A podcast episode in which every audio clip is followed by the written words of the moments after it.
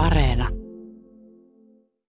Rippikoulu on, on tällainen koulu nuorille muun muassa siinä, että opitaan millä tavalla seurakunnassa toimitaan ja, ja miten olla vaikka Jumalan palveluksissa tai messuissa ja sitten tietysti myös kristinopin sisältöä. Mutta nyt kun on tämä korona-aika, niin sekin puoli on ihan toisenlainen. Joo, se pitää paikkansa. Me ollaan nyt keväällä jouduttu turvautumaan tähän nettityöskentelyyn niin kuin koulussakin, että, että meidän ö, tapaamiset, ryhmätapaamiset tapahtuu Teamsissa ja sitten, tai jossain muualla, mutta aika moni käyttää Teamsia ja sitten tota, etukäteistehtäviä, kuten esimerkiksi jotakin osallistumisia johonkin tilaisuuksiin, niin, niin porukat katsoo striimiä ja tekee tehtäviä, mitä me annetaan, ja sitten palauttaa ne meille, meille tuota takaisinpäin. Että tälleen mennään nyt. Niin. Ei enää sitä, että rippikoululaisille on varattu kirkosta kolme ensimmäistä riviä. Siellä ei nyt kukaan istu, ei vanhempaakaan väkeä. Ei istu, se kyllä penkit ammottaa tyhjyyttää tällä hetkellä.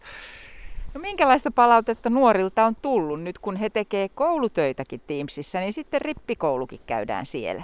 No kyllä sitä vähän sen kaltaista palautetta tulee, että on aika raskasta ja sitten tahtoo olla vähän sellaista, että kun, kun ne koulupäivät, se paljastui oikeastaan viime keväänä, mekä ei tajuttu, että niillä on niin tajuttoman pitkät ne koulupäivät, että sitten ne on aika väsyneitä sen koulupäivän jälkeen, niin se vähän maksaa sitten meidän rippikoulujutussa, että, että se on sitten se eka, mistä niin kuin, rupeaa karsiin. No miten pitkiä istuntoja ja miten pitkät sessiot teille sitten on ja paljonko niitä on, jos meinaa, että nyt kevään aikana näitä tällaisia etukäteissuorituksia tehdään? Meillä on kerran sovittu, että kerran kuukaudessa me tota, niin kuin pidetään, siis se olisi ihan sama vaikka ei olisi tätä korona-aikaa. Me kokoonnuttaisiin kerran kuussa tavalla tai toisella, että pidetään niin kuin, tatsi siihen porukkaan, että nähdään sillä tavalla riittävän usein, että ei niin kuin se rippikoulun käynti unohdu. Ja, ja sama juttu on niin kuin nytkin, että vaikka ollaan etähommissa, niin se on se kerran kuussa ja vaan sovelletaan niitä samoja juttuja niin vähän eri tavalla. Onko edelleen niin, että suurin osa ikäluokasta käy rippikoulun? Joo, mä en on, siis nythän ei tämän vuoden ikäluokasta vielä voi sanoa mitään, mutta mä laskin viime vuoden, niin tota meidän kävijäprosentti oli rapia 96, mikä on tota siis uh, valtavan iso ottaen huomioon, että ollaan kaupunkiseurakunta, niin tota, meillä pitäisi olla niin kuin kaikki teorian mukaan paljon pienempi se lukumäärä. No onhan se tietysti niin kuin tällainen sukupolvi, tai kuinka mä sanoisin, onhan se tietysti tällainen nuorten tietyn nuoruuden ajan kokemus, jonka, jonka kaikki rippikoulua käyneet on ennen kokenut ja nyt ja tulevaisuudessakin. Mutta tämä nykyinen tapa tämän koronan takia on kyllä tämmöinen kalpea haamu siitä normaalista.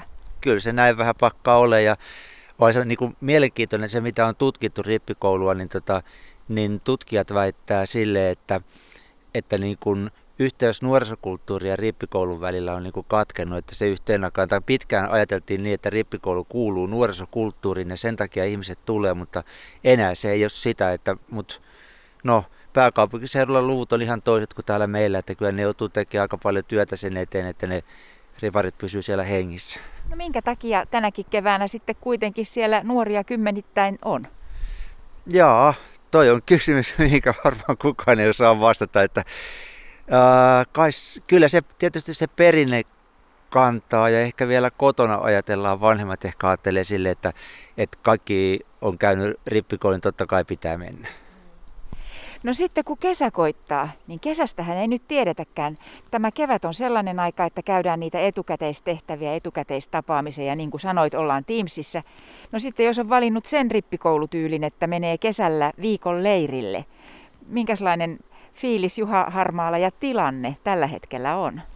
No fiilikset on odottavat ja toivovat. Mä tota, jotenkin jaksan pikkasen uskoa siihen, että, että kun nyt on kuulunut näiltä korona-asiantuntijoiltakin sitä, että se voisi kesällä olla taas vähän toisenlaista, niin että, että tuli samanlainen kesä kuin viime vuonna, että me saatiin kaikki riparit pidettyä ihan ajallansa ja, ja tota, ne meni hyvin, hyvin läpi ja tota, silleen, niin, ja ihmiset oli hirveän terveitä, että, että normaalisti riparilla on kaiken maailman porukat valittaa, että mulla on pää kipeä, mulla on maha kipeä, mulla on yskä, mulla on varmaan kuumetta ja kaikkea. Nyt porukat oli hirveän terveitä, ei ollut niinku mitään. En tiedä, onko tämä hyvä käsihygiene nyt sitten auttanut siinä. No mitäs ohjeita nyt sanot meille vanhemmille, kummeille ja mummuille, jotka ollaan jo laitettu ne tietyt viikonloput sinne ylös, että on tiedetty jo viime syksynä, että se oma, ri, oma kummilapsi tai rippilapsi olisi, olisi viettämässä konfirmaatiotansa. Mitäs tehdä? No mä sanoisin, että pidetään ne. tota, ei luovuteta vielä. Katsotaan, tota, me ollaan puhuttu siitä, että me ei ruveta nyt tässä vaiheessa vielä vääntää mitään B-suunnitelmia, että mitäs jos ei. Niin tota, kyllä mä ajattelen niin, että pidetään ne vielä tässä vaiheessa. Ja sitten katsotaan kuinka käy. Niin, joskus siellä tota, varmaan niin kuin viime vuonnakin, niin siellä toukokuulla vedetään sitten ne viimeiset päätökset siitä, että kuin meille käy ja, ja tota, sitten katsotaan, että mikä tämä tilanne on, mutta lippu korkealla niin kauan aikaa, kun sinne saakka päästään.